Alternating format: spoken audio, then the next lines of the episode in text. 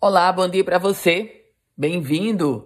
Quinta-feira, dia 28 de abril de 2022. Estamos com as primeiras notícias do dia. A governadora Fátima Bezerra esteve em Brasília cumprindo a agenda e pediu celeridade no processo de relicitação do aeroporto de São Gonçalo do Amarante. Ela esteve reunida com o secretário nacional de Aviação Civil, Rony Sadioro.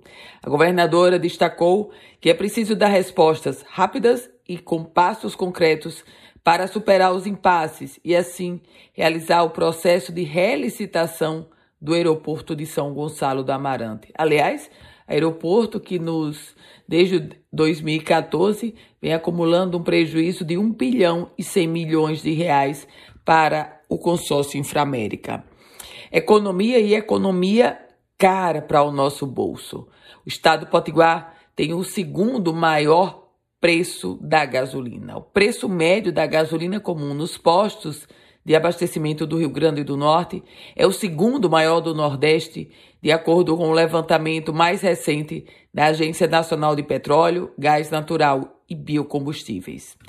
Trago outra informação falando sobre obras, porque o cruzamento entre, entre as avenidas Salgado Filho e Alexandrino de Alencar, um dos mais movimentados da capital potiguar, será interditado por nove meses a partir do mês de junho. O motivo é a construção de uma trincheira na Avenida Alexandrino de Alencar. O túnel dessa trincheira passará por dentro do cruzamento entre as duas avenidas e a interdição vai se prolongar por pelo menos nove meses. Legislativo. O plenário da Câmara Municipal de Natal apreciou o veto parcial do prefeito da capital, Álvaro Dias, sobre a revisão do plano diretor. 19 artigos, 19 vetos, artigos foram derrubados. No total, 86 vetos foram debatidos pelos vereadores.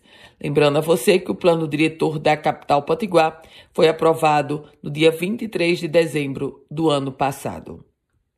E olha, está complicando para o Sindicato dos Trabalhadores em Educação para o SINTE. O desembargador definiu a multa que os dirigentes do SINTE deverão pagar por descumprimento. Diante do descumprimento por parte do Sindicato dos Professores sobre a decisão judicial que determinava o retorno imediato às aulas, ou seja, a suspensão da greve, o desembargador Vigílio Macedo Júnior decidiu aplicar multa diária no valor de 10 mil reais aos dirigentes do SINTE e negou o pedido de reconsideração feito pelo sindicato. Trago informações agora sobre esporte, porque o América anunciou o seu novo técnico. Edson Vieira é o novo técnico do América. Ele vai substituir Leandro Senna no comando da equipe na sequência da Série D do Campeonato Brasileiro.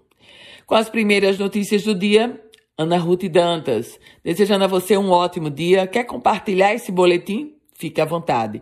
Quer começar a receber o podcast Primeiras do Dia? Então manda uma mensagem para o meu WhatsApp. É o 987 16 8787. Grande dia para você.